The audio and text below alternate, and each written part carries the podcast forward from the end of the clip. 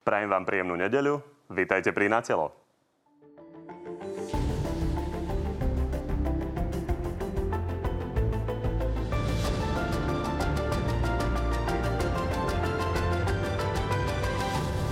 Zatiaľ čo pandémia v nemocniciach stále nepoľavuje, premiér tvrdí, že má riešenie na nedostatok vakcín. Myslím, že sa mi podaril malý zázrak. 2 milióny vakcín Sputnik 5 pre Slovensko do júna 2021. Vakcíny chce kúpiť pred schválením Európskou liekovou agentúrou a napriek protestom za ľudí. Ľudia na Slovensku nemôžu byť pokusné králiky. Najmenšia vládna strana ale rieši aj vlastné problémy. Po tomto týždni je totiž ešte o čosi menšia. Nie som ochotný ďalej byť toho spolupáchateľom. Nielen o tom už s dnešnými hostiami. No a tými hostiami sú predsednička za ľudí Veronika Remišová. Dobrý deň. Dobrý deň, prajem. A predseda hlasu Peter Pellegrini. Takisto dobrý deň. Peknú nedelu, prajem. No a tak ako vždy, môžete od tejto chvíle hlasovať o tom, ktorý z dnešných hostí vás presvedčil viac, tak to nájdete na našej stránke tvnoviny.sk. Ideme na Sputnik. Myslím si, že nie je prekvapivo. A touto témou začíname. Pani Remišová, skúste vyjasniť v prvom rade, lebo veľa ľudí sa na to pýta, prečo nemajú dostať ľudia, ktorí chcú na vlastnú zodpovednosť tú vakcínu si dá zaočkovať, ju dostať. Pán redaktor, predtým, ako vám odpoviem, ja by som len veľmi krátko sa vrátila, lebo dnes si pripomíname práve dnes e, tretie výročie vraždy Jana Kuciaka a jeho snúbenice Martiny Kušnírovej. A je to aj súčasťou takého môjho odhodlania v politike. Tak som len chcela povedať, že ich vražda začala očistný proces eh, na Slovensku, odtedy sme sa mnohé veci dozvedeli, vyplávali na povrch obrovské kauzy. Dnes sa potvrdzuje každý jeden týždeň eh, kauzy, o ktorých Jan písal. Tí ľudia postupne končia vo vezení a jednoducho na to, čo oni začali, nezabudneme. Tak toto je len na úvod.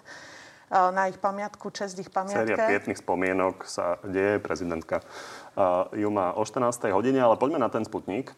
A, takže prečo ľudia, ktorí chcú na vlastnú zodpovednosť takúto vakcínu si pichnúť, prečo by si ju nemali? V prvom rade treba povedať, že v Európskej únii a na Slovensku platia nejaké pravidlá. A tie pravidlá sú také, že očkujeme ľudí registrovanými vakcínami, že každá, každá vakcína musí prejsť nejakým registračným procesom. A dodržiavali sme to pri všetkých vakcínach, ktoré tu máme. Nech vyrobené kdekoľvek. Riadne sme čakali, čakali sme niekoľko mesiacov, kým boli zaregistrované a následne sme ich odporúčali ľuďom a začali s nimi očkovať. A nevidím dôvod, prečo pri jednej z týchto vakcín zrazu máme porušiť všetky pravidla, ktoré tu máme a, ho, a hovoriť ľuďom, že sa majú očkovať neregistrovanou vakcínou. Ja osobne to považujem za experimenty na ľuďoch a štát je tu práve preto, aby zaručil bezpečnosť a účinnosť všetkých vakcín. A takto to naozaj nejde, že niekto si prečíta nejaký článok v časopise a povie, že aha, super, dobrá vakcína, ideme ňom očkovať. Momentálne na trhu je Treba povedať, 10, že tou vakcínou vakcín. je vyučkovaných e, niekoľko miliónov ľudí po celom svete. Premiérová argumentácia je, že viaceré krajiny ju schválili, takže prečo by sa tie milili? Ale poďme na pána Pellegrini. Môžem, pán Pellegrini. Pardon, môžem povedať k tomu, že viaceré krajiny ju schválili. Takto. Viaceré krajiny robia riadny registračný proces. Taký proces robí Brazília, India si robí vlastnú klinickú štúdiu a ja nevidím dôvod, prečo tu na Slovensku, kde si ctíme vysoké štandardy bezpečnosti a účinnosti, my by sme mali robiť ináč. Pravidla sú tu a pravidla sa majú dodržiavať a pre všetkých musia platiť rovnako. Pán Pellegrini, vy ste hovorili, že sa obávate, že to skončí pri propagačných e, troch devničkách e, na letisku. Vy máte nejaké informácie, že nereálny ten plán, ktorý predstavil Igor Matovič? Hneď vám odpoviem, ale teda by som neobyšiel tému, ktorú začala pani podpredsednička vlády naozaj si pripomíname túto tragickú udalosť. Ja som rád, že sa mi podarilo, ešte kým som bol predseda vlády, splniť slub, ktorý som dal v prvý deň nástupu do pozície predsedu vlády, že urobíme všetko preto, aby sme vypatrali vrahov tohto hlavného činu a som rád, že od toho momentu, ako mala policia rozviazané ruky, koná, koná dodnes a už je to samozrejme nie v rukách politikov a v rukách orgánov činných v trestnom konaní. Ak eh, hovoríme o Sputniku, no prepačte, 3 alebo 4 dní sme tu svetkami obyčajného teatra, ktoré nám tu predvádza pán premiér a jeho pravá ruka, pani vicepremiérka. Pretože buď sa na tom dohodli, že zahrajú takúto hru, pán premiér, ktorý vycítil, že v slovenskej spoločnosti je u značnej časti obyvateľstva značná dôvera v ruský výrobok alebo teda v ruskú vakcínu, prišiel s tým, že ju by teda doviesť chcel našiel si teda akoby vinníčku, pani vicepremiérku, ktorá mu toto prekazila. Teraz nie som si úplne istý naozaj, že či sa mu dala nahovoriť na tento zvláštny, e, zvláštny, na toto zvláštne divadlo a že teraz vlastne ona si získava nejaké percentá, že sa bráni alebo prieči s pánom premiérom. On zasa je ten dobrý, ktorému je ubližované, nemôže zachraňovať národ, lebo toto sme svedkami tu už pomaly celý, celý rok, odkedy nastúpili. Furt im niekto robí zle, ale najhoršie je na tom, že sami sebe. Ale ja vám to poviem takto pani vicepremiérka, vy môžete hovoriť o pravidlách a tak ďalej. Pán Pelgrini, ale... ale odpovedajte aj na tú otázku, na tú lebo otázku. jedna vec je vaše hodnotenie komunikácie premiéra, a teda komunikácie no v koalícii, ale či máte nejaké konkrétne informácie ano. o tom, že je to nereálne ten plán? My máme informáciu, že ruský výrobca nemá dnes možnosť dodať Slovensku 2 milióny e, vakcín. Jednoducho nemá ani sám pre svoj vlastný trh, ani pre všetky objednávky, ktoré má k dispozícii, takže výhľadovo niekedy by tu 2 milióny možno, že mohli byť, no, ale určite nie v najbližších týždňoch.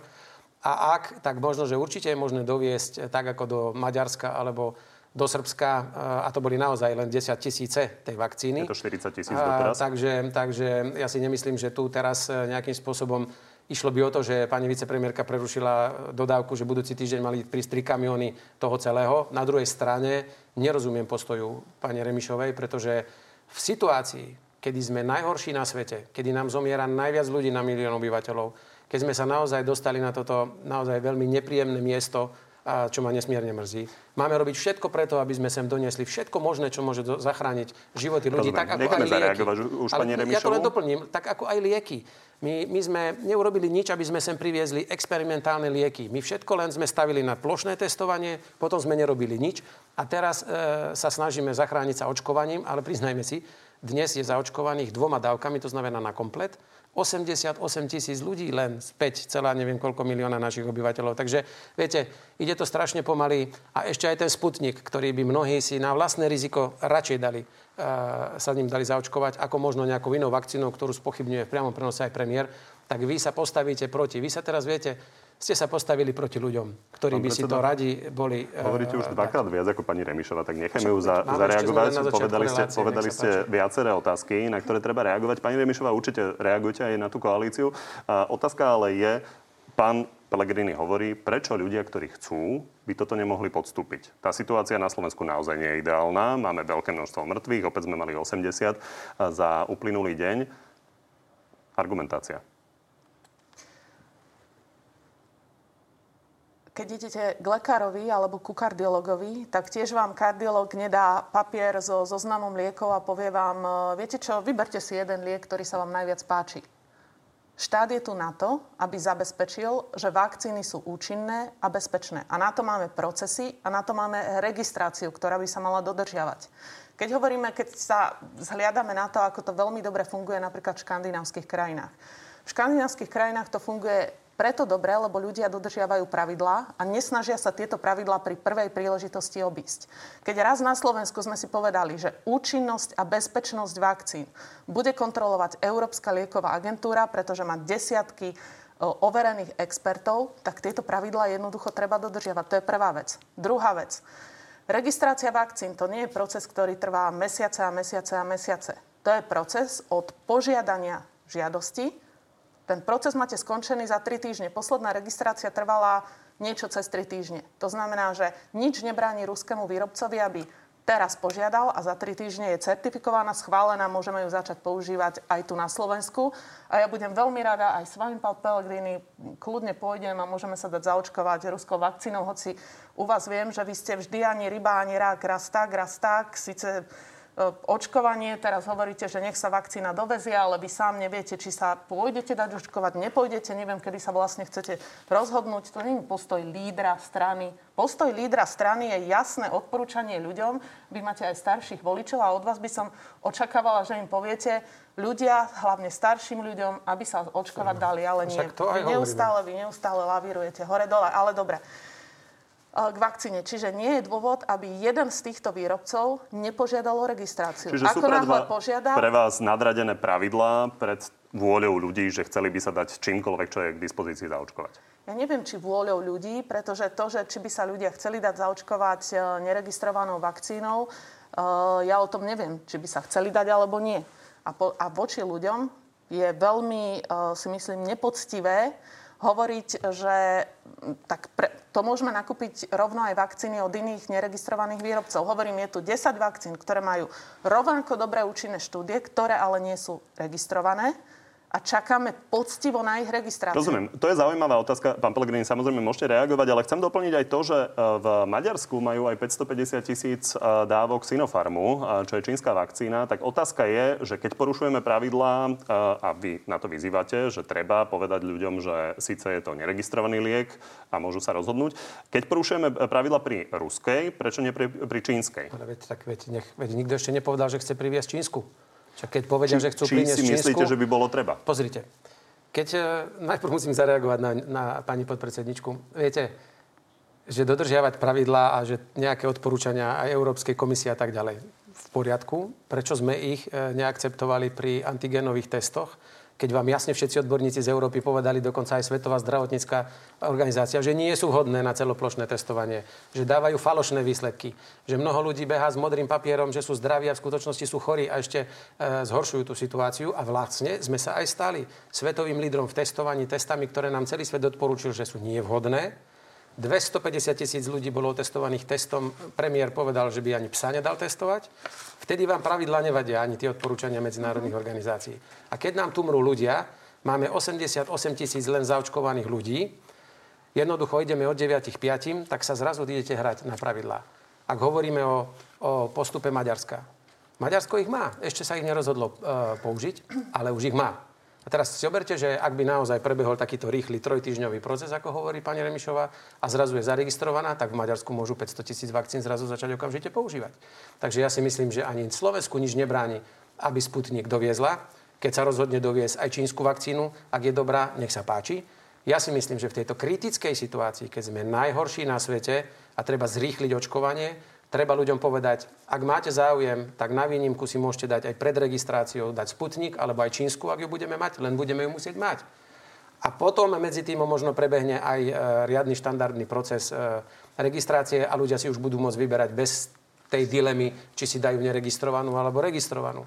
Len my niečo už robme, prosím vás pekne, pretože my sme od novembra, od celoplošného testovania a nejakými kvázi opatreniami sa dostali na svetového lídra v úmrtí. Vy, vy si to uvedomujete? Je to aj vaša zodpovednosť. Ste vicepremiérkou vlády. Tí ľudia umierajú, ale vy ste súčasťou vlády. Vy si nemôžete umyť ruky, že na nejakej koaličnej rade použijete veto, alebo sa chcete z toho vyviniť. Vy ste spolu súčasťou a vy ste zástupkyne predsedu vlády, lebo ste vicepremiérka. Pani Remišová, aby sme pochopili, aký bude váš ďalší postup, vy ste teda odmietli tento postup. Na druhej strane Igor Matovič hovorí, že je to na Marekovi krajčím. Keď to podpíše, tak sa bude očkovať Sputnikom.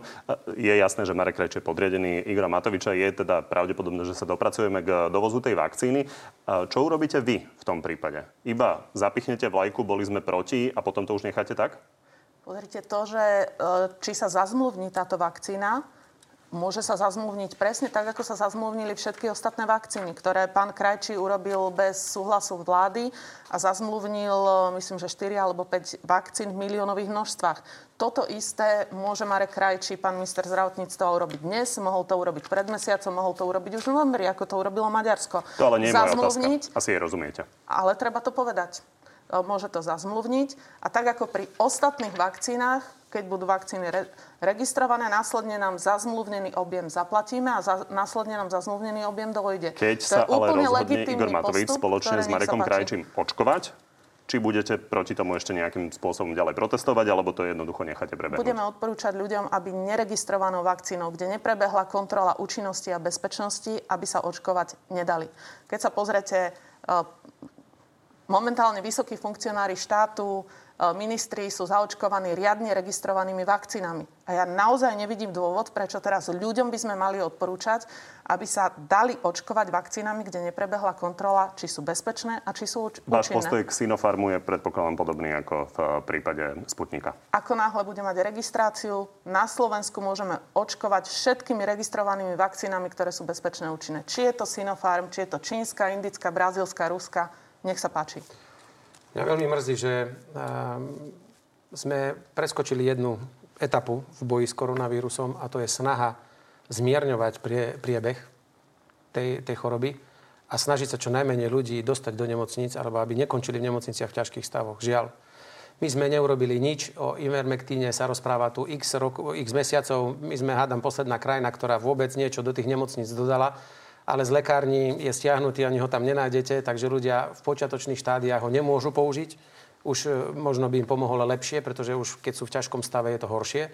Nepriviezli sme žiadne e, experimentálne lieky, ktoré na výnimku sme tým ľuďom mali dať chudákom, aby sa nejakým spôsobom snažili zachrániť, kým už skončia na plúcnej ventilácii. V tomto sme neurobili vôbec nič, ale vôbec. A teraz ešte aj tá vakcína, ktorá má byť poslednou záchrannou krajiny, je predmetom takýchto, takýchto súbojov a takýchto bojov. Mňa to nesmierne mrzí. Aj dnes zomrelo kopec otcov, kopec mám e, rodinám, starých rodičov a my stále sme sa nepohli z miesta. A keď hovoríte o vakcinácii, že spochybňujeme, tak prepačte. Ak pán predseda vlády na Piatkovej či na ktorej tlačovej konferencii povie o jednej z registrovanej vakcíny, že teda len lekárov či len učiteľov do 55, lebo pre tých starších ako 55 by nebola úplne najlepšia, lebo Boh vie, čo by sa s nimi stalo, tak to je aký, aká vzbu, aké zbudzovanie dôvery ľudí ešte aj v registrované vakcíny, keď im povieme, že nechcem ja to meno povedať, aby ma niekto nenaťahoval, ale jedna tá vakcína bola označená premiérom, že učiteľom len do 55. Nad 55 radšej nie, lebo Boh vie, čo bude. Tak, keď takto premiér rozpráva o vakcináciách, ja vám garantujem, že treba sem doviesť všetko, čo je len nádejou na záchranu a nechajme to už na ľudí. V týchto ťažkých časoch sme neboli už dávno. Nikdy sme neboli v takejto krízovej situácii. A keď sa vy tu vy budete hrať na krajšieho a peknú, kto lepšie e, na, na koaličnej rade bude vetovať a kto si bude niečo riešiť vlastné veci. Medzi tým tá krajina ide naozaj dolu vodou. Takto zle sme ešte na tom neboli a preto je úplne legitimné, že radšej prosím ukončite toto trápenie, odíte z vlády a prenechajme to na čas odborníkom, ktorí nás dovedú do najbližších volieb. Pán poslanec, vy sa pôjdete dať očkovať neregistrovanou vakcínou aj vašich rodičov? Ja mám zatiaľ imunitu z titulu priebehu covidu a keď príde k tomu, že prídem na rad ako 46-ročný človek, tak, tak si potom zvážim a keď budem k dispozícii, tak ja budem sa očkovať tej, ktorej budem viacej veriť. Áno. A pôjdete aj sa očkovať neregistrovanou. A vašim rodičom keď bude, budete odporúčať, aby keď sa dali moji, očkovať keď si moji rodičia, Keď si moji rodičia vyberú, že veria radšej Sputniku, lebo je robený možno na trochu inej, e, iným systémom, ako je vakcína od, od Pfizeru, tak ja im nebudem brániť. Bude to ich slobodné rozhodnutie, tak ako chcem, aby sa slobodne rozhodli aj iní občania. A ja si tiež budem vyberať, či sa nechám zaočkovať ruskou vakcínou, alebo sa nechám zaočkovať americkou, alebo sa za nemeckou. To bude moje rozhodnutie a ja si zaň budem niesť dôsledky.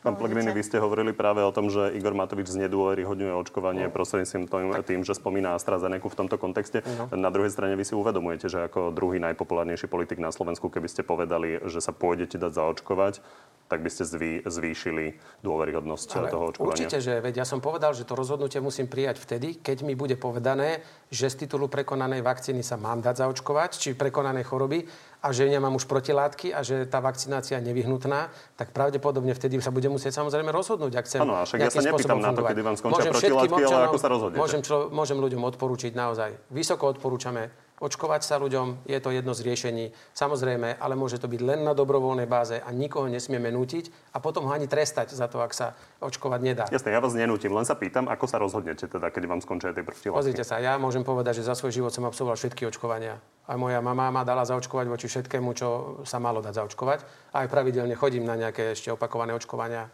ktoré sú predpísané aj pre dospelého človeka. Takže v prípade, že ja budem vidieť, že iné riešenie ako očkovanie nie je a že to je naozaj riešenie, ktorým e, žiť kvalitnejší život a tak ďalej, tak budem očkovanie zvažovať samozrejme. Ale teraz to nepoviete. No lebo teraz nemôžem sa dať zaočkovať, keď mám protilátky a je mi odporúčané sa neočkovať. Tomu rozumiem, ale mohli by ste sa rozhodnúť. Akceptujeme samozrejme vašu odpoveď, nikto vás nemôže nútiť. Pani Remišová, doplním otázku, lebo ľudia chcú vidieť aj nejaké to... svetlo na teda, tunel na konci svetla a podobne. Rozumiete mi? A vidím, že aj v režii sa pobavili. A v každom prípade od akého počtu zaočkovaných má zmysel rozmýšľať nad tým, že by sa niečo uvoľňovalo pre tých, pre tých zaočkovaných, lebo máme množstvo malých obchodníkov, máme e, ľudí, ktorí by určite mohli žiť z toho, že nejaké tisíce ľudí e, budú opäť ekonomicky žiť. Od 20%, od 30% alebo až od 60%, s čím máme počítať, e, na čím uvažujete? Takto, že aj keď bude zaočkovaný, momentálne sa očkujú zraniteľné skupiny obyvateľstva a starší ľudia, to znamená, že ten tlak na nemocnice by postupne mal povoliť. A to je v manažmente pandémie je toto veľmi dôležité. Čiže e, Samozrejme, ja budem stále hovoriť, aby bolo zaočkovaných čo najrychlejšie, čo najväčší počet ľudí, aby sa pravidla mohli začať uvoľňovať, ale krajiny, ktoré očkujú veľmi rýchlo, keď sa vrátim ešte k AstraZeneca, napríklad Veľká Británia, ktorá očkuje prevažne AstraZeneca všetky vekové skupiny obyvateľstva, tak e, je na tom výrazne lepšie a ten, aj ten tlak na nemocnice uh, sa zmierňuje.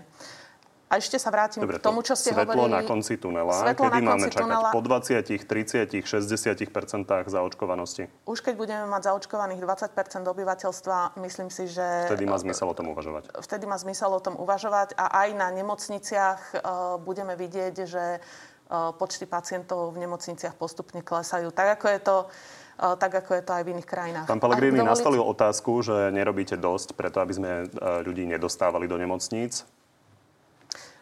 Ak dovolíte, vrátim sa, odpoviem vám aj na to, ale vrátim sa ešte k AstraZeneca, ktoré tu bolo, že negatívna reklama. Tu je práve dôležité, a to chcem povedať aj v súvislosti so Sputnikom, že AstraZeneca v klinických štúdiách uh, ne, nerobili dostatočne veľké klinické štúdie na vekové skupiny staršie ako myslím, že 55+. Plus. To znamená, že aj náš pán minister zdravotníctva odporúča očkovať AstraZeneca len do 55 rokov. Na základe klinických štúdí. A keď si zoberieme rúskú vakcínu Sputnik, klinické štúdie mali rovnako malý počet starších pacientov, ako mala AstraZeneca. Čiže práve preto je dôležitý registračný proces na všetky vekové kategórie, aby sa určilo, akým spôsobom je najbezpečnejšie a najúčinnejšie vakcínami očkovať. Takže to je treba povedať si jasne. Čo sa týka, či robíme dosť alebo nerobíme... Konkrétna otázka na Ivermectin od pána Pellegrino. E, po, pokiaľ viem, e, pán minister zdravotníctva e, hovoril, že nakupujú Ivermectin, je dostupný v nemocniciach s lekármi z nemocnic, s ktorými som sa rozprávala, napríklad Národný onkologický ústav, tam Ivermectin bežne podávajú. Ale samozrejme, ak je v nejakých nemocniciach nedostatok Ivermectinu, treba, aby ho ministerstvo zdravotníctva nakúpilo v dostatočných množstvách. No, ale to je fajn, len ja hovorím, že to už keď prídete do nemocnice, ale my nerobíme nič pred tou nemocnicou. My necháme človeka, ktorý má pozitívny test doma. Čakaj, či to prežiješ, alebo príde na desiatý deň po teba záchranka, alebo sa už dusíš. Medzi tým nič. Povieme mu, daj si paralel na vitamín. Ale ne, nehovoríme mu, čo všetko by mohol robiť. My namiesto toho, aby ste napríklad Eh, seniorom poslali respirátory, také ako má aj pán moderátor, lebo pre nich je to dnes už podstatne lepšia ochrana ako tieto, čo máme my na sebe. Aby ste im každému poslali domov balíček s niekoľkými eh, respirátormi, tak namiesto toho eh, sa im premiér vysmieva, že v Lidli sa skoro pobili, lebo bola akcia o ne. Hovorí sa, že nie sú peniaze. Pán minister obrany pošle bývalému súputníkovi Galkovi 10 miliónov na opravu vrtulníkov, ale že by radšej poslal respirátory, alebo baličky vitamínov, alebo ešte aj ten Ivermectin každému človeku, nech ho má ako nejakú pomôcku, ak sa mu niečo doma začne diať s ním. Nič, nič. Už ho máme v nemocnici, no chvála pánu Bohu. Ale prečo čakáme, až kým tí ľudia idú do nemocnice, ak by im ten liek mohol zmierniť príznaky tak, že by do nemocnice ani nemuseli prísť. Ale my v tomto nerobíme nič. Len testovať a očkovať a potom v nemocnici liečiť ťažké stavy. A medzi Pani tým nič. Pravda je, že česká vláda napríklad v tých najpostihnutejších eh, okresoch roznášala rúška a respirátory. Takto Pán poslanec, vy rozprávate ako nejaký šaman. Rozdávať ľuďom, rozdávať ľuďom lieky, však to je úplne absurdné, čo hovoríte. Lieky musí predpísať v prvom rade lekár, môže to byť ambulantný lekár, alebo, môžu, alebo im to môžu podať v nemocniciach. Nemôžeme predsa rozdávať lieky, e, posielať ich poštou Sú ľuďom, aby, lieky. a posielať ich poštou ľuďom, aby ich užívali, veď to je úplne absurdné. Tento liek je ale pokiaľ viem na, pre, na predpis. Na, samozrejme, že je na predpis a to je celý ten váš manažment pandémie, pretože to, čo vy hovoríte, od vás jediné konkrétne opatrenie, ktoré teraz počúvam, je pošlite domov e, ľuďom liek, ktorý je možné dávať len na, na predpis. Ale čo celý čas vy robíte, však keď sa mala zatvárať ekonomika, keď všetci odborníci hovorili, treba prísny lockdown. Čo ste vy hovorili? Vy ste hovorili, treba otvárať reštaurácie. Uh-huh. Keď bol, sme mali málo mŕtvych, tak ste za všetko za, zatvorili. Keď e, očkovanie, keď hovoríme, že jediné svetlo na konci tunela, aby som to správne povedala, tak e, vy a váš e, politický učiteľ, pán Fico, hovoríte, ale nie, nedávajte sa očkovať, žiadne očkovanie. Čiže ak tu spôsobuje, vy ste tiež prvkom, určitým prvkom, ktorý prispieva k totálnemu chaosu. Lebo poviem vám to úprimne, ja nepoznám na svete opozíciu, ktorá by sa správala tak ako vy. Lebo vy ste karikatúra opozície. Zoberte si vašich kolegov vo Veľkej Británii. Vo Veľkej Británii lejbristi, to je z vášho politického košiara, lejbristi odporúčajú prísnejšie opatrenia, ako robí vláda, prísnejšie. Vy neustále otvárať, otvárať reštaurácie, ja otvárať poviem, hlavne... Nechajte, nechajte ma dohovoriť. Otvárať miesta, kde je najväčšia socializácia, navrhujú prísnejšie opatrenia a navrhujú, veľmi jasne navrhujú očkovanie, a majú konkrétnu pracovnú skupinu, kde, ktorú zriadili, kde navrhujú konkrétne opatrenia e, konkrétne opatrenia na manažment pandémie. No. V každom prípade je jasné, že, je jasné, že táto to, že otázka zaznieva, aby to nebolo len kritika. Lebo no, spomeniete si, že teda pani Kalavská, Drucker, uh, Valentovič, Raši, Zvolenská, to sú všetko vaši ministri, no. ktorí za 12 rokov viedli zdravotníctvo uh-huh. a mhm. fakt je, že ten nedostatok lekárov, ktorý riešime, aby, nemohli, aby mohli teda nejakým spôsobom vyriešiť e, ten uh, nával pacientov, tak dlhodobo sme mali. Máme sestry, ktoré sú na Morave alebo v Rakúsku, lebo uh-huh. slovenské uh-huh. zdravotníctvo nie je dostatočne uh-huh. zaujímavé a to je chyba vás. Preto som ako premiér prvýkrát asi jediný v histórii prikázal dvakrát po sebe navýšiť počty E, novoprijatých študentov medicíny, e, aby sme vychovali si dostatočný počet lekárov. Samozrejme, ten efekt príde o 6 rokov, ale ako premiér som to spravil. Aj v prvom roku môjho vládnutia, aj v druhom roku vládnutia. Som zvedavý, či v tom pokračuje túto kolegyňa, či to bude. Pri sestrách ešte pani ministerka Kalavská spustila štipendijný program, aby sme ich udržali po vyštudovaní. Takže určité kroky sme spravili. Lenže vy sa pýtate, e, alebo mi hovoríte, čo som hovoril. Áno. A vy ste čo hovorili, pani Remišová? Keď sa dovolili otvoriť kostoly, dovolili sa otvoriť kina, dovolili sa otvoriť divadlá a dovolili sa otvoriť ešte neviem čo. V ten moment, keď ste dovolili toto otvoriť, som ja povedal, tak keď už môžu byť otvorené kostoly, kde hodinu a pol na omši sedí neviem koľko ľudí, tak rovno môžem hodinu sedieť aj v reštaurácii, ak budeme 3 metre od seba každý jeden od druhého. Keby ste boli vtedy nedovolili, otvorili. Ja som vtedy otvárať povedal, že treba, keď aj iné ste dovolili otvárať. Keby neboli otvorené žiadne veci, tak určite nebudem nabádať niekoho otvoriť ste boli iné. Premiérom. Keď som bol predsedom vlády, pani Zlata, viete, prepáčte, musím vám tak povedať.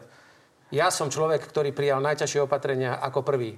Ja som musel urobiť ťažký lockdown, ja som urobil ale aj to, že som, keďže som musel ľudí donútiť e, byť doma, tak som im chránil aj hranice, aby nám to sem neprišlo. Vy ste, a vďaka tomu, keď ste nastúpili do vlády, ste na to nadviazali. A leto sme mali aké krásne, sme boli premiantom. Druhá vlna je už čiste vo vašich rukách, už nie v mojich. Prvá bola aj v mojich. A dneska sme najhorší na svete v počte úmrtí. To je už vaša vizitka, nie Pelegriniho vizitka. A ja vám poviem, Nebolo to vôbec jednoduché, ale vy ste mi teraz povedali, že nie rozdávať lieky zadarmo. Samozrejme, že lieky, keď sú na predpis, ale existujú aj také, ktoré nie sú. India, veď sa musíme hambiť, India rozdáva každému, kto dostane pozitívny test, tak dostane balíček záchrany s vitamínmi, so všetkým, aby sa nejak ratoval doma. My čo robíme človekom, ktorého e, antigénovo alebo PCR označíme za, za pozitívneho? Nič. Staraj sa, Bože, ako sa vieš, aj Pán Boh ti možno pomôže. Toto s nimi robíme. Tak to vám budem vyčítať, pretože takto sa fungovať nemôže a nedá. A jednoducho je to vaša zodpovednosť. A ja som sa snažil vždy robiť to, čo môžem. Lenže vy máte ešte jednu vlastnosť. A to vám neviem odpustiť, čo ste spravili a čo ste povedali my sme prinútili desiatky tisíc, ak nie stovky tisíc matiek alebo otcov zostať doma s deťmi. A keď mala ísť väčšia sociálna pomoc pre tieto matky vo forme vyšenej pandemickej OČR, aby netrpeli tým, že musia byť doma a dostávajú almužnu, tak sme chceli zvýšiť tú pandemickú OČR, aby dostávali skoro čistý plat. Za ľudí komplet celé proti v parlamente a vy ste sa dokonca minulý týždeň, či kde, a to ma nesmierne mrzí, že ste to povedali ako žena, matka, že či budeme ľuďom rozdávať peniaze za to, že sedia doma. No vážená, oni tam sedia kvôli tomu, že štát ich prinútil sedieť doma, oni by chceli chodiť do roboty. Dobre, otvorím sa hneď 5 otázok, a, takže no, pani Remišová, zareagujte, zareagujte na túto konkrétnu a potom pôjdeme no, k jednej inej konkrétnej veci. Poprosím režiu, aby si našla, lebo to súvisí s ďalšou otázkou, výpoveď Mareka Krajčieho o lockdowne, to vyriešime potom. A najprv teda pandemická očerka. Dobre. Najprv začnem teda postupne všetky témy, ktoré otvoril pán poslanec. Prvú tému ste otvorili, čo všetko ste vyspravili v zdravotníctve. Vy tu, pán Nie, poslanec... som iba reagoval, čo som sa pokúsil urobiť. Áno, čo ste ako sa premiér. pokúsili urobiť, dobre. Uh, vy tu celý čas hovoríte o chaose a nejakej, ako je no, na vláde chaos, ale čo ste, čo ste urobili, keď ste mohli urobiť dôslednú reformu nemocníc? Tak rok sa pripravovala reforma nemocníc, vaša pani ministerka Kalavská, vy ste to ako premiér priniesli do parlamentu a váš predseda poslaneckého klubu celú reformu stopil. Čiže toto bol váš manažment v zdravotníctve. Ja si to neviem predstaviť, že ja by som prišla s reformou mojej kolegyne Márie Kolíkovej do parlamentu a moja šéfka poslaneckého klubu, pani Žitňanská, by povedala, a vieš čo, my to nepodporíme, lebo s tým nesúhlasíme. Však ste je to teraz spravili premiérovi Matovičovi s vakcínami. A, abso- Prosím vás. A to nie? Absolútne, absolútne chaotické, nefunkčné riadenie, čoho dôsledkom je také zdravotníctvo, aké máme teraz. Samozrejme, vitamíny a liek na predpis, to si aj vy uvedomujete, že to sú dve rozdielne veci. Čo sa týka otvárania, vy ste hovorili v čase, keď sa už vedelo, že sú plné nemocnice, tak ste hovorili, že sa majú otvárať reštaurácie, pán poslanec. Keď boli to bolo- kostoly. Všetky ostatné krajiny okolo mali prísne opatrenia, či už to bolo Nemecko, Rakúsko, Polsko, Česká republika a vy v čase vrcholiacej pandémie ste prišli s tým, že sa majú otvoriť reštaurácie. Teraz, keď hovoríte o pomoci, tak vy, keď ste zavreli ste síce všetko, keď ste boli premiér, postavili ste sa na tlačovku s vašou o, pani vtedy ministerkou vnútra, pani Sakovou a ste sa chichotali, že však to je už ich starosť, vy nič nebudete príjmať, lebo však uh, oni si už, nech sa už oni s tým trápia a nech nájdú peniaze. Čiže toto bol váš prístup, že a po nás nech príde potopa. My sme, zvýšili, my sme zvýšili, teraz poviem, my sme zvýšili momentálne už na, na zamestnanca sa ani nedá dávať vyššia pomoc, ako sa dáva. Od 1. februára sa prepláca 100% nákladov na zamestnanca, ktoré s ním zamestnávateľ má. Čiže už ďalej sa nedá ísť. V čom sa dá ísť ďalej, ale je e, zvyšovanie fixných nákladov. To znamená, tak ako máme momentálne schému pomoci pri gastre, že preplácame do 10 fixných Pani nákladov. ministerka, idete k podnikateľom. Tu bola otázka na pandemickú očerku, takže pandemickú očerku pán Pelegrini vás obvidel z toho, že ste nepekne na to reagovali, takže reakcia. Ja si v prvom rade myslím, e, že nie, nie len o čerku, ale potrebné je zvyšovať, e, keď ľudia musia ostať doma na penke. A to si myslím, že je problém. A Bude sa to diať? Uh, my na to tlačíme, aby sa to dialo. Ešte dovysvetlím, napríklad živnostníci. Živnostníci, ktorí si platili minimálne odvody alebo uh, žiadne odvody, nemajú penku. To znamená, že pre nich, keď musia ostať s covidom doma, tak je to otázka prežitia. Ako som hovoril, Tu a- budeme na to tlačiť. Chceme si vypočuť Mareka Krajčího, ktorý hovoril o tom, čo sa dialo v decembri, konkrétne pri tom rokovaní o lockdowne. A členovia vlády ma prehlasovali. Takže ja som si vtedy aj búchal, aj sme plakali a nepomohlo. Čo ste vtedy urobili vy pri tom rokovaní, kedy viacerí odborníci tvrdia, že toto bolo kľúčové, sprísniť to? Uh, My sme pána Krajčího podporovali hlavne v tom, že treba napríklad zavrieť hotely, ktoré v čase Vianoc boli otvorené a takisto, že to treba urobiť skôr. Čiže bol celé náš- to padlo na Richardovi Sulíkovi? Neviem, na kom to padlo, ale v každom prípade e, treba povedať, že e, pán minister zbytočne hovoril, že búcha po stole, lebo má 8 členov vlády zo 16. Čiže má polovicu členov vlády a bez Oľano v zásade nič neprejde na vláde, keď sa rozprávame o vláde. Takže stačilo, aby boli za všetci členovia Dobre. vlády a Smerodina je... Interpretácia Igora Matoviča je taká, že keby Richard Sulík povedal, že je to neúčinné, tak tým pádom je to neúčinné, je zbytočné to príjmať. Uh, Poďme na kauzy. Uh, Robert Fico aktuálne uh, vypovedal o Petrovi Žigovi. On teda nechcel príliš o tom hovoriť, ale pozrime sa na to. Do toho vás nič nie, ďakujem. Poďme sa povrchať. Mi radšej e, pomôžte nájsť auto. Pán Pellegrini, vy určite máte informácie, čo tam pán uh, Fico povedal. Uh, Priťažil pánovi Žigovi? No ešte spätne naspäť k jednej vete. Prečo ste, pani Remišová, nepoved- nepovedali svoje veto vtedy? Keď plakal minister zdravotníctva na vláde, že už chudák nevie, čo s tým. Mali ste vtedy použiť veto a boli by ste dosiahli to, čo chcel pán minister Krajčí. Keď máte teda ten vetovací program a viete takto fungovať. Presne dobrá otázka. Čo ste robili vtedy? Nehali ste ho vyplakať a všetko ste nehali tak. A jediné, ďalšie, čo ste A vy ste neurobili... reštauráciu ale, ešte ale to nebolo vtedy, to bolo v novembri, bolo keď ste vy dovolili otvoriť kostoly a divadlá. A tam to mávalo logiku. mám dátumy. Druhá vec. Ja tu nie som na obranu pána Pelegriniho, ale keďže sme viackrát konfrontovali poslancov hlasu s týmito výrokmi, tak je pravda, že toto bolo v novembri. V decembri ste chceli rušiť núdzový stav, ktorý takisto by bol no, problematický. Tak, keď sa núdzový... zruší núdzový stav, no tak vtedy nemôže byť ani zavedený ani zákaz vychádzania, Dobre, ale zásade Hneď, hneď k tomu Čiže... odpoviem. Obrovskou, obrovskou chybou tejto vlády bolo, keď nutíte ľudí doma v lockdowne a nesk- nechránite ich e, na hraniciach, že sem hoď kto dovlečie hoci čo, tak to takto dopadne. Pred Vianocami nič Žiadna kontrola, kto prišiel z Británie, kto prišiel z dovolenky, za akými prišli testami, či vôbec ich mali nejaké. Žiadna aplikácia, žiadna karanténa, nič, nič nefunguje. Ľudí ste doma nutili byť bez roboty, e, nikde nevychádzať a ešte pomaly SMS-kou ste ich chceli kontrolovať, či môžu ísť so smeťami. A na druhej strane ste nehali otvorené hranice a sem dennodenne prúdil hoci kto bez akékoľvek kontroly a teraz máte výsledok. To sú všetky tie amatérske chyby a zlyhania. Ak sa ma pýtate predseda, na pána ste sa ešte vrátili teda k tomu zdravotníctvu, tak len taký detail. Vy samozrejme nemáte moc, takže nemáte uh, možnosť tie opatrenia zavádzať, ale pán Raši hovoril, že bude pomáhať v nemocnici. Už pomáha? Neviem, musíte sa ho spýtať, samozrejme, je nachystaný. No toto je Erik Tomáš hovoril minulý týždeň. Nie, ale takže... tak ja som nebol teraz s Richardom, takže kľudne mu sa telefonujte, on vám odpovie, ale no, určite pôjde poďme, pomôcť poďme Košické nemocnice dohodnutý. No a vy ste mi povedali otázku, že určite viem. No ja určite vôbec neviem. Ako by som ja mohol vedieť, čo niekto vypovedá. No pán Žiga má advokáta a ten no tak a vy si myslíte, že ja sa stretávam s advokátom pána Žigu a prečo by som ja to robil? Ja sa pýtam, je to váš člen, má to byť váš e, tým líder pre hospodárstvo? Platí, čo viem. Podľa mňa išlo o nejakú štandardnú výpoveď, lebo bol tam aj predseda vlády, ktorého sa týkal súdny spor Gabčíkova s elektrárňami 100%, však išlo o veľký majetok štátu, ktorý sa podarilo vybojovať pre štát a takisto minister životného prostredia, ktorý vtedy asi mu to spadá do kompetencie, lebo Gabčíkovská elektráreň patrí pod ministerstvo životného prostredia, respektíve pod vodohospodárskú výstavbu, ktorá je tam riadená, čiže boli asi dotazovaní e, na veci.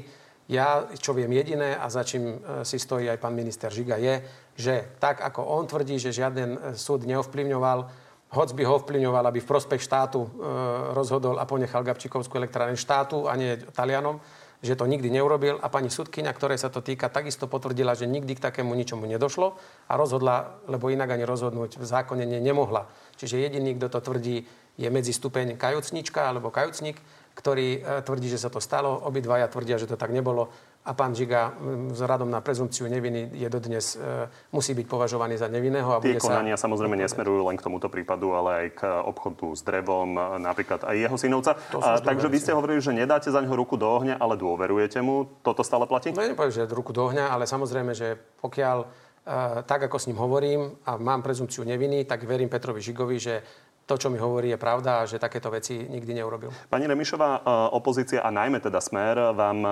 vytýka, že nejakým spôsobom si politicky objednávate e, tie prípady, ktoré teda vidíme, tých desiatok prominentov, ktorí sú vo väzbe alebo stíhaní. Aktuálne ale napríklad aj sudca, keď pre, prepúšťal Moniku Jankovskú, nie je to ešte definitívne, ale v prvom stupni ju chce prepustiť, tak tvrdil, že policia naťahuje to konanie, respektíve prokuratúra. Ale vidíte, že pani Jankovská eh, v zásade je prepustená z, z väzby. To znamená, že ten proces funguje, že keď sa dostávajú obvinení do kolúznej alebo preventívnej väzby, lebo nie vždy je to len kolúzna, väčšinou je to vždy aj preventívna väzba. Áno, ale to tak... konštatovanie je, že to uh, vyšetrovanie sa príliš naťahuje a Robert Fico tvrdí, že uh, sa nemá po- používať väzba na to, aby sa tí ľudia priznali a vytvárať na nich týmto spôsobom tlak, ale na to, aby keď sú splnené zákonné dôvody a to hovorí je sudca. Uh, tento typ väzby, či už kolúzna alebo preventívna, tu, tu funguje roky, funguje aj v iných krajinách. Je to absolútne štandardný uh, prvok pre orgány činné v trestnom To nejako nespochybňujem. Máte ministerku spravodlivosti ja, a preto sa pýtam, že či, to, vám, či, to, či, či, policia... či viete vy za z ruku do ohňa dať za to, že všetci tí ľudia, ktorí sú vo väzbe, tak sú tam naozaj tak dlho, ako majú byť. No ja do práce orgánov činných v trestnom konaní vôbec nezasahujem, to je prvá vec. Druhá vec, je jasné, že policia má za našej vlády rozviazané ruky, na rozdiel od uh, predchádzajúcich vlád a začínajú sa, začínajú sa otvárať aj politické citlivé kauzy, ktoré za uh, predchádzajúcej vlády sa o nich nikdy nehovorilo. Jednoducho to boli kauzy zametené pod koberec a vidíme, že ako to fungovalo či už v policii, v justícii alebo na prokuratúre. Keď šéf špeciálnej prokuratúry, bývalý šéf špeciálnej prokuratúry uh, sedí vo väzbe, policajné špičky, väčšina policajných špičiek bývalých sedí vo väzbe, takže vidíme, akým spôsobom tu nevládla vláda, ale tu vládla nejaká skupinka skupinka vo vedení policie, justície a prokuratúry. Rozumiem. Pani Remišová, ale vy ste si urobili tzv. Remišové pexeso, kde ste označili ľudí, ktorí podľa vás eh, by mali byť trestne stíhaní nie, a nie, opoziční nie, nie, voliči nie. To je, o, majú viete, takéto nie, otázky. Nie. Uh, to bolo, uh, to bolo označenie ľudí, o ktorých si myslím, že nemajú robiť čo v tých funkciách, v ktorých sú. A to sa potvrdilo a za tým si stojím. Ja si nemyslím, že pán Mako mal byť niekedy šéfom finančnej správy. Po tom, čo on sám sa priznal k obrovskej korupcii. A na tom sa dúfam zhodneme, lebo toto není to, že len orgány činné v trestnom konaní ho obvinujú. To je o tom, že títo ľudia sa sami priznávajú. Sami sa priznávajú. Poďme toto na ďalšiu tému, ktorá sa e, rozhorela teda medzi opozíciou a v podstate aj stranou za ľudí, keďže to má ministerku spravodlivosti. A vám prekáža trest prepadnutia majetku a Takýmto spôsobom ste to opisovali cez príklad parketára, ktorý robí bez bločku. Tým pádom by sme dotyčnému parketárovi za 5000 eur museli zobrať jeho byt, chatu, auto a ešte ak aj cerým byt má na svoje meno, ešte aj ten by sme mu zobrali. Uh-huh. A Pelegrini, to roky platí, koľkým parketárom zobrali cerým no, byt? Ja, mne, ale pozor, veď toto hovorí pán predseda parlamentu, že to treba zmeniť a ja len podporujem jeho iniciatívu. To nie je teraz, že mne osobne to vadí. Je to e, urobené tak, že pri konkrétnych trestných činoch výnimočne je daný nie iný trest, ale sudcov je prikázané dať trest prepadnutia majetku nad 2660 eur. A toto ide byť predmetom teraz tak kolúzna väzba, ako aj toto, že či má mať sudca na výber prepadnúť majetok alebo neprepadnúť majetok, alebo v akej výške ten majetok má prepadnúť, primerane asi možno spáchanej škode, bude predmetom vládneho návrhu. Ja, Dobre, to znenie z čias radičovej vlády, takže preto sa pýtam na to, koľkým parketárom za tých 10 rokov prepadli Otvorila to táto vládna koalícia. A, a otvorila to táto vládna koalícia. My sme o tom rozprávali vo verejnoprávnej e, televízii s pánom predsedom parlamentu, ktorý sám prišiel s touto myšlienkou, že to treba zmeniť. A ja som potvrdil, že to určite budeme s tým súhlasiť, aby sme, aby sme to dali do poriadku. A chcem povedať iba pani e, podpredsedničke vlády veľmi opatrne, prosím, aj ten je vo väzbe, aj ten je vo väzbe, aj ten je vo väzbe. No do väzby je veľmi ľahko dať človeka. Vy ste spôsobila, keď ste prišla s, e, s akciou Watergate slovenský, že sme odpočúvať ja, že som dal odpočúvať a s neviem s kým uh, Govnet, tak vďaka vám štyria ľudia boli 48 hodín v base. Už ste sa im ospravedlnili týmto ľuďom, že, bude, že zniesli takúto hambu, že im pobrali mobily a že sedeli vo väzbe a potom ich pustili bez toho, aby vôbec niečo bolo. Dokonca nie som si úplne istý a to mi môžete odpovedať, či no, je to tam už znovu namontované? Pán poslanec. Je to tam už znovu namontované, to, čo tam bolo? Hej? ľuďom za tie zlyhania za vašej vlády. Ale ja sa vás pýtam, že vám išli do... Ja, ale ja som... Vy ste ma prerušili, pozor. A keď, a keď skončím, môžete reagovať. Nie je to tam už naspäť namontované náhodou? Nie je náhodou podpísaný pod informáciou pán premiér ešte predtým, ako ste túto akciu spáchali a narafičili, že má vedomosť o tom a zobral na vedomie, že sú tam takéto zariadenia slúžiace na ochranu govnetu. Vy ste urobili teatro, spriahli ste sa s prokurátorom, ktorý toto spravil. Štyria ľudia boli 48 hodín vo väzbe. Takže vy veľmi opatrne narábajte s tým, kto je vo väzbe, lebo začnú postupne tí ľudia z väzby aj vychádzať a možno, že mnohí z nich na súde budú aj nevinní z týchto, ktorých, o ktorých teraz takto rozprávate. Čiže Pani Remišová, buďme konkrétni. Je pravda, že vtedy ste hovorili, že to obrovská kauza. Aj Igor Matovič o tom hovoril. Boli pochybnosti, či to naozaj nebola akcia tajných služieb, ktorú ste vy odhalili. No, v každom prípade policia začala uh, stíhania v dvoch veciach, takže počkajme si na, na výsledky orgánov činných trestnom ja konaní, ale... terajší stav. Nie, ešte ste si, ja sa len pýtam, či ste si istá, že ste sa vtedy nemýlili. Tak to by som, to v prvom rade treba, ja som urobila presne to, čo som podľa zákona urobiť mala. Polícia k týmto záverom prišla na základe vlastného zistenia vlastných šetrení a následne urobila aj akciu. A tak, ako som sa zachovala ja, tak by som mal zachovať každý občan. To je prvá vec. Druhá vec. Keď hovoríme, keď vy hovoríte o, o tom, ako ste boli v úrade, pán Pellegrini. Ja som teraz dostala na stôl audit Národného bezpečnostného úradu kde sú obrovské pochybenia. Tie pochybenia tam, e, druhý audit bol z roku 2015. Ani jedno z pochybení a z nesúladu, ktoré je v kybernetickej bezpečnosti, vy ste počas toho, ako ste boli v úrade, digitálny líder, ste vy neadresovali. Ani jedným ste sa nezaoberali. Teraz prišiel po rokoch úrad e, Národného bezpečnostného úradu, kde sú tie isté pochybenia, ako boli v roku 2015. A ja sa pýtam, čo vy ste tam robili? Ja viem, čo ste tam robili. Miliarda fuč na informatizáciu pozor, a, nič, a nič nefunguje. Dajte veľký pozor. Pani podpredsednička, viete, čo je najlepšie? Ja som ešte neskončila. Ja, pardon, ja som dobre, ešte neskončila. sa. Ak mienite otvoriť ďalšiu tému, ktorá by bola na hodinovú diskusiu, a tak nechajme pána Pellegriniho už zareagovať Ja na len toto, Ja by lebo som- máme jednou posledné dve minúty Ja a, pán a redaktor. ešte máme áno, nie pred sebou. Pani podpredsednička, viete, čo je na tom najlepšie? Ja som bol vicepremiér pre informatizáciu a investície dva roky. Vy ste už rok. Už ste polovicu toho môjho obdobia tam tak sa budeme pýtať, čo vy ste už za ten rok teda spravili, lebo vy stále len rada rozprávate, čo ja a čo pred 5 rokmi a čo pred 10 rokmi. Len ľudia sa z toho už nenajedia. Ľudia čakajú, čo táto vicepremiérka za rok svojho pôsobenia urobila pre ľudí. Pán Pellegrini, možno jedna konkrétna otázka, lebo vy ste teda hovorili o, tý, o tom parketárovi, e, čo mu môžu zobrať, ale ľuďom možno napadajú To iní ľudia. A, prepačte. Napríklad pán Suchoba, ktorý bol teraz zadržaný v Dubaji a teda sú informácie, že by mal tam jazdiť na Ferrari Monza, ktoré stojí 2 milióny dolárov. Jeho vilu, išiel som nedávno okolo nej, Jan Počiatek by sa za ňu určite nehambil. A, takže chcem sa opýtať, keď ste boli ten digitálny líder, je teda pán Suchoba naozaj problém a, digitalizácie na Slovensku? Ja neviem, v akých všetkých e, zákazkách on bol namočený, alebo čo robil, nerobil, či to robil zákonne alebo nezákonne. E, vy viete o všetkých dodávateľoch, No všetkých IT e, systémoch? Ja neviem. Lebo ste ja som sa nikdy o to... ste ja som sa, líder. no, ale vy ste teraz šéfka, vy viete o každom jednom tendri, kto ho vyhral? Lebo ja som sa o to nikdy nezaujímal. Dobre, ešte jedno meno. Pán Brhel je šedou Ale- eminenciou uh, digitalizácie na Slovensku? som, ja osobne som s ním nekonzultoval nič, čo sa týkalo IT, takže neviem, či bol a komu mohol byť šedou eminenciou, lebo teda mne nebol. Dobre, poďme na záverečnú rubriku. Môžem zareagovať ešte na to. Zaistovanie majetku. Ideme na záverečnú rubriku. Začnem vami, pán Pellegrini. Hlas odporúča objednať Sputnik s tým, že ľudí treba upozorniť, že to citujem, je experimentálny neregistrovaný liek. Vy by ste sa dali zaočkovať Sputnikom? Keď by prišiel rád na to, že príjmem rozhodnutie sa dať očkovať, áno. Robert Fico vám vyčíta, že koketujete s koaličnými stranami. Ak, sa by, ak by sa bolo treba rozhodnúť dnes, uprednostnili by ste koalíciu zo Smerodina či SAS pred koalíciou so Smerom? Uprednosil by som koalíciu, ktorá privedie pokoj a zmier do dvoch No, roz, dnes. rozbi, rozbitých táborov našej spoločnosti. Dnes. To znamená, preferoval by som mix, aby sa ukludnila táto spoločnosť. Čiže Smer, SAS, Nie, a nie, hlas? nie, ja nemám právo rozdávať e, karty, pretože nemám na to ani e, mandát, ani moc, takže Dobre, ja teraz Tak nebudem môcť. skúsme, skúsme túto snať bude. Áno, nie. Minister uh, zdravotníctva Krajčí uh, zmenil vyhlášku tak, aby bola interrupcia aj pre ženy po 40 plateným výkonom. Bolo to dobré rozhodnutie? Zle. Čiže mm, nie, odpoveď. Pani Remišová, rovnaká otázka. Je to kompetencia pána ministra. Rozhodol sa tak, mal to v programovom vyhlásení, že to chce zrovnoprávniť. Z môjho pohľadu viete veľmi dobre, že ja som za ochranu života, takže Bolo to dobré rozhodnutie?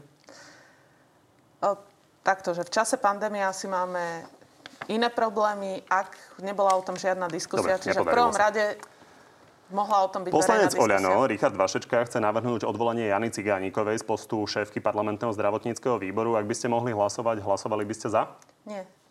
A tento týždeň vám z poslaneckého klubu odišiel Miroslav Kolár. Viete vašim voličom slúbiť, že aspoň povedzme do leta nikto ďalší neodíde? Určite žiadne ďalšie odchody sa neplánujú. Tak vám obom ďakujem, že ste prišli do Markízy.